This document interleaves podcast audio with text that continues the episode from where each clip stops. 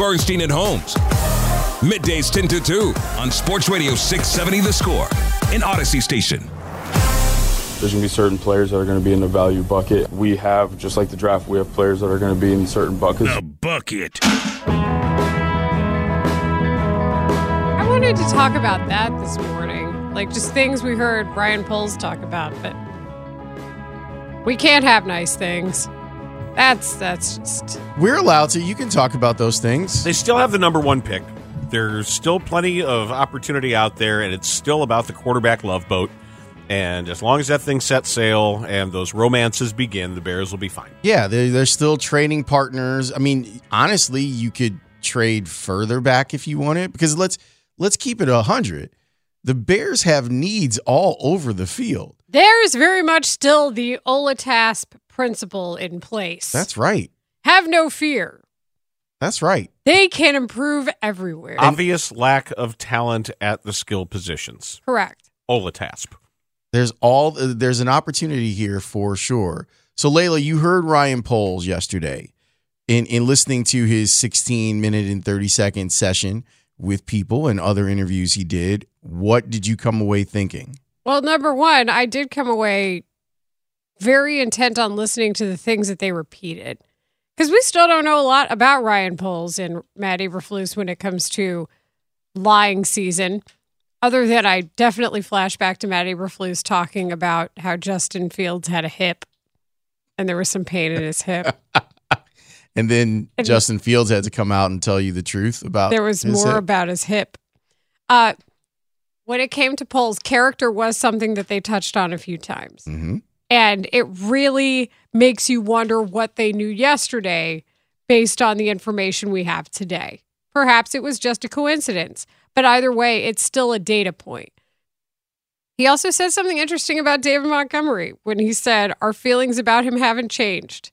Is that the kiss of death phrase from him? It might be It might be. Given what happened to Roquan Smith, because he had the same phraseology about Roquan. The thing about David Montgomery, though, is that I, as much as I like him, and I, I like him a lot, I think he's a smart player. I think he's the type of person that you want on your team. Yes. Considering what is going to happen this year, there's a flood of running backs that are going to be available in free agency. I, I, would be ups- I would be sad if he wasn't a bear, but I wouldn't be heartbroken. So I, I I want him to go and test the market and see if there's anyone better out there for him. But I I can't. I'm I'm struggling with will they have to because you can just kind of find guys. Uh, the running back that played the most pivotal part in the Super Bowl was drafted in the seventh round. Like you can find running backs. I, I think that he might have more value to the Bears than any other team. And there's a level of comfort that clearly Justin Fields has with him. But I don't think that should put you in a position to grossly overpay. Not not No. take the word grossly out of there. Overpay at all. I, Overpay I'm, it all. I'm, I'm okay with him getting a raise. Typically, but I'm, I'm all right with that. the pattern in the NFL, and Robert Mays has touched on this too, is that a running back gets paid when they stay with their team. right. That's what when I'm the saying. team values them. So that's I don't know if it's overpaid, but yeah, that that is industry standard. I also want to note this: the thing that Poles seemed to expand on the most when it came to any sort of specifics was talking about somebody on the defensive line who makes the offensive line opposite you slide. So that mm-hmm. was that was a nugget for me that I thought was interesting because he's still clearly thinking about these things and, and speaking to them from an offensive line perspective. And it just makes me again wonder how much of that three technique or how much of that that game wrecking pass rusher presence at the line are you considering? And then also additionally, I think he's doing a better job than we think of whatever he has to say about Justin Fields to make it sound like there might be some ambiguity there. Because I caught myself thinking a few times during his availability yesterday, oh, well, if that's the case, what do you think he needs to do to take the next step? We've talked about it ad nauseum. Anybody listening to us knows what we're talking about. I want to know what he thinks. And Well, he made that pretty weird. Well, I think he's it's on purpose, and he's done a nice job of it. I, I think Eberflus is a little less skilled at it than Poles was. Eberflus kind of ham-handed his way through that first Fields question, like, ah, well, Ah. general everything, Ah. coach. I don't mind that my Andy football Dalton. coach is a bad liar. I'm okay with that. No, Andy Dalton. but, but that's but I I think I think Poles does it a little more with a wink when when he's saying some of this stuff. So overall, well handled. I I don't think the Bears cost themselves anything. I don't think they No. they lowered the value of that pick. I mean, outside of what's going on with with Jalen Carter, it's completely out of their control. I think so far there hasn't the the Bears haven't misstepped. I don't think so either. And I think if there's one thing I can say about Poles, he gives you enough with with still talking, but also maintaining enough ambiguity where he has to. He's not throwing anybody under the bus. He's not telling you which way he's leaning on somebody. Let's use Roquan Smith as an example until you absolutely see his actions. He's not insulting our intelligence like Ryan Pace would by saying, "Guys, you know I can't talk about that," or "I'm not going to talk about that stuff." It's like, come on, Actually, man. Ryan, you literally can. Right, How yeah. many times have you guys thought about the fact that the other team, number two with the most salary cap room, is Atlanta? Because it, I've thought about it quite a bit. That's a lot of money for that regime to handle. I know Yeah. Ryan Pace isn't in charge, but how many former Bears were on that team? Are we sure he's not in charge? There's a lot of former Bears. Phil At one Emery point there was Yeah, ten. Emery's yes, too. it's Phil Emery and Ryan Pace, and at one point there was like ten former Bears on the team. There's a good point from some of the Jalen Carter stuff here from Glenn, and I, I, I don't know that this has an effect, but I'm glad he brought it up.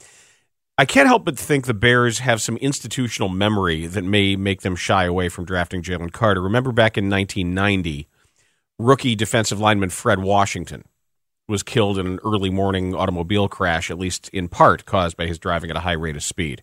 So the fact that Carter has been caught driving recklessly twice has got to weigh heavily on somebody at Halas Hall. Yeah, I remember that story vividly because I think that was near that was near my childhood house. Wasn't that up on Waukegan Road, just in in the border between like Bannockburn and Lake Forest? I'm- thinking his his companion in the car was killed as well. I'm not even sure that you have to go that far back. If if that's the the point that you want to make, that organizationally the Bears have had um, a history with this, you only need to go back like four years with Tarik Cohen in the slingshot. Like he had a slingshot down in Bourbonnais, and he was doing donuts and and going fast, and there were a lot of people inside the Bears organization that were very concerned. He about- arrived in it. Remember, he was he was whipping around at at training camp. So I mean, like, I, I don't think that you have to do like a forensic historic account of all of the different car incidents that have happened with the Bears. you already mentioned Byron Pringle. Yeah, you have By- Byron Pringle is literally on the team, and then you had Tarik Cohen kind of donutting his way around Bourbonnais. So I, I mean, I, I I appreciate the the walk down memory lane, but I don't I don't think that that's something that's necessarily weighing on Probably the not, no. minds of the people that are making decisions right now at Halas Hall. Because other than some, some other than people named McCaskey, Right. there really aren't people involved in the organization that might be thinking about it at all. I I just think they still hire based on their values, and so they might have hired people who still echo those values. When it comes to this, it we we still don't know the availability. I mean, that's it. Like That- you you don't even know if he's able to be drafted right now. and that's why you have to start putting other things into account and you have to decide whether you're willing to wait and does it change your actual strategy does it change how you look at going to the fourth pick or will it make it more likely that you'd rather deal with Houston instead of dealing with Indianapolis because it's 2 versus 4 are you okay going down and saying you know what if we get what we need from Carolina, we have so many needs, we can start addressing the offensive line instead of worrying about the three technique. And now we can just look into free agency and try to find someone who's going to help us in that regard. Or you can look at it and say, all right, Indy, we're going to forego a third round pick for next year inside this trade. So you give us DeForest Buckner instead of that. I also think that it's it it is perhaps more bleak for the Bears because of the timing. The fact that this is their draft with the first overall pick. And also, we know Brad Biggs has talked about it too. He talked about it this morning with Mully and Haugh how bad the free agency market is this year. Yep.